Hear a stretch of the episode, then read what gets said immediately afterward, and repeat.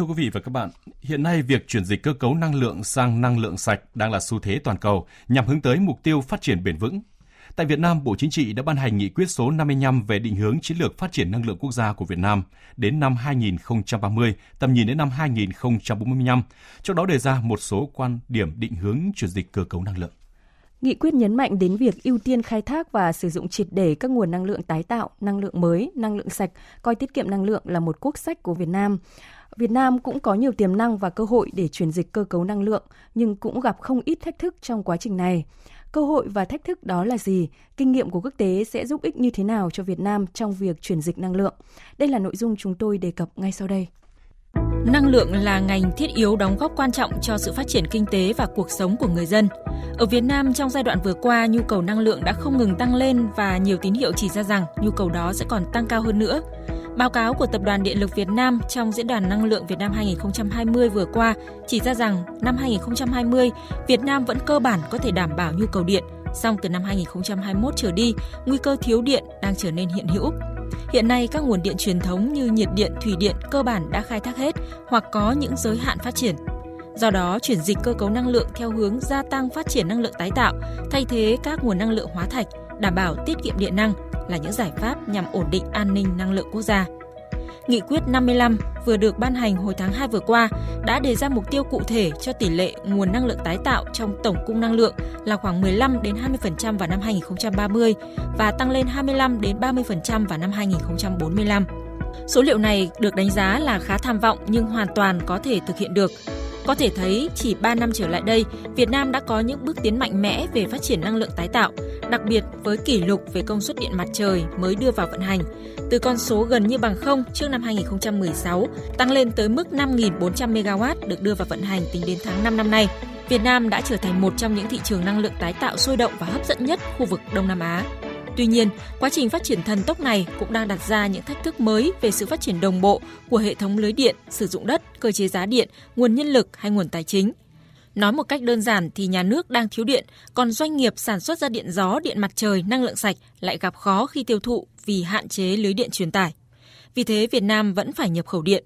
Và để giải quyết nút thắt này, Tập đoàn Điện lực Việt Nam EVN định hướng xây dựng hệ thống lưới điện thông minh hiệu quả, có khả năng kết nối khu vực. Ông Nguyễn Hữu Đức, Phó trưởng ban kỹ thuật sản xuất Tập đoàn Điện lực Việt Nam, lý giải về lợi ích từ lưới điện thông minh. Thì có thể nói khái quát về lưới điện thông minh là một, là cái lưới điện mà mục tiêu đặt ra là tiên đoán và phản ứng một cách thông minh với cách ứng xử, hành động của tất cả các đơn vị được kết nối với lưới điện à, một cách hiệu quả, tin cậy, kinh tế và bền vững. Thế thì lưới điện thông minh sẽ đem đến những cái lợi ích gì? Thứ nhất là chúng nó truyền tải hiệu quả. Thứ hai là tăng cao cái độ tin cậy. Thứ ba là giảm chi phí sản xuất cũng như chi phí cho người dùng. À, tăng cái độ tích hợp của năng lượng tái tạo và đảm bảo cái an ninh thông tin cho hệ thống. Ngoài ra, theo ông Trịnh Đức Duy, Phó vụ trưởng vụ dầu khí và than, Bộ Công Thương, thì chuyển dịch cơ cấu năng lượng ở Việt Nam vẫn còn gặp nhiều thách thức khác. Qua phân tích thì chúng tôi thấy rằng thứ nhất là thách thức liên quan đến việc cung cấp đầy đủ năng lượng để đáp ứng nhu cầu năng lượng tăng nhanh phục vụ cho phát triển kinh tế. Thứ hai là và khả năng cung cấp năng lượng trong nước thì hạn chế và dẫn đến sự phụ thuộc vào năng lượng nhập khẩu ngày càng tăng. Hiệu suất sử dụng năng lượng thấp ở cả phía cung và phía cầu. Nhu cầu vốn cho phát triển năng lượng, đặc biệt là trong cái bối cảnh nợ ngày càng tăng cao và quá trình cổ phần hóa chậm thị trường năng lượng mới ở giai đoạn đầu do đó thì tính cạnh tranh và hiệu quả cũng chưa cao. Sự chuyển dịch năng lượng rõ ràng là một bài toán tổng thể phức tạp, đòi hỏi nhiều yếu tố phải thay đổi cùng một lúc, bao gồm xây dựng các chính sách liên quan đến đầu tư và tiêu chuẩn chất lượng điện, phát triển hệ thống điện và lưới điện thông minh, phát triển các thị trường năng lượng tái tạo, nghiên cứu và chuyển giao công nghệ. Ông Sebastian Paus, tham tán thứ nhất phụ trách bộ phận hợp tác phát triển Đại sứ quán Đức tại Việt Nam, đưa ra một số khuyến nghị trong quá trình chuyển dịch cơ cấu năng lượng mà Việt Nam hướng tới. Đầu tiên, các bạn đừng quên tầm quan trọng của việc nâng cao hiệu quả sử dụng năng lượng, giảm lượng tiêu thụ năng lượng nói chung.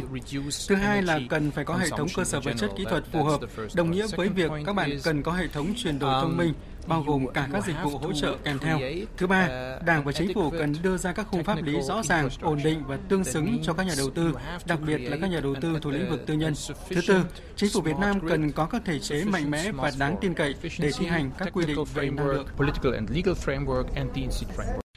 Là một hình mẫu trong việc chuyển đổi sang năng lượng tái tạo trong quá trình phát triển, Liên minh châu Âu EU nhấn mạnh để đạt được mục tiêu tăng tỷ lệ năng lượng tái tạo như trong tổng điện năng Việt Nam đề ra, một trong những điểm quan trọng là cần huy động nguồn lực từ tất cả các thành phần xã hội, đặc biệt là khối tư nhân để đạt được các mục tiêu này.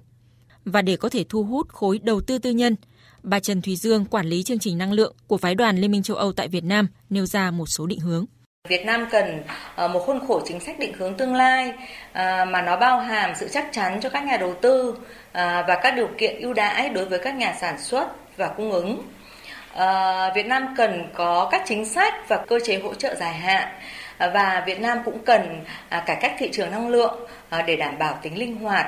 À, thị trường năng lượng vận hành hiệu quả hơn sẽ giúp các doanh nghiệp tư nhân à, hoạt động ổn định à, và tiên liệu được các diễn biến đồng thời đem lại lợi ích cho người tiêu dùng. Còn ông David Jacob, giám đốc điều hành và là nhà sáng lập công ty giải pháp chuyển đổi năng lượng quốc tế IET thì cho rằng việc xây dựng các nhà máy năng lượng tái tạo mới chỉ là một phần của chuyển dịch cơ cấu năng lượng. Để tạo thành bức tranh toàn cảnh cho sự dịch chuyển thì cần nhìn vào nhiều yếu tố khác. Có hai khía cạnh Việt Nam cần à, xem xét thêm. Thứ nhất là việc xây dựng các chuỗi giá trị trong nước về lĩnh vực năng lượng tái tạo cũng như là công nghệ chuyển dịch năng lượng khác như là năng lượng hóa học, công nghệ pin, lưu trữ năng lượng. Tất cả những điều đó có thể được lập kế hoạch ngay thời điểm hiện tại, giúp tạo ra chuỗi giá trị quốc gia đối với những sản phẩm được sản xuất trong nước, giúp phát triển kinh tế xã hội, tạo công ăn việc làm. Thứ hai là Việt Nam cũng cần tính đến những rủi ro của các công nghệ có thể bị lỗi thời trong tương lai, chẳng hạn như là các nhà máy điện khí có tuổi thọ từ 40 đến 50 năm.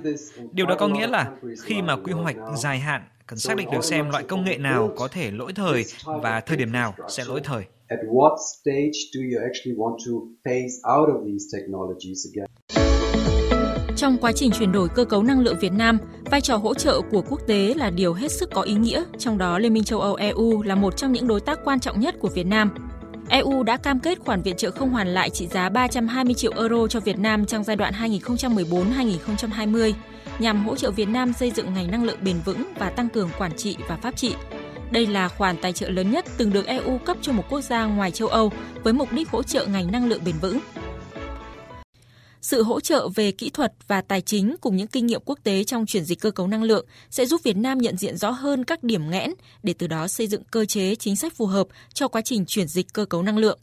Con đường từ định hướng cho tới thực tế chưa bao giờ đơn giản,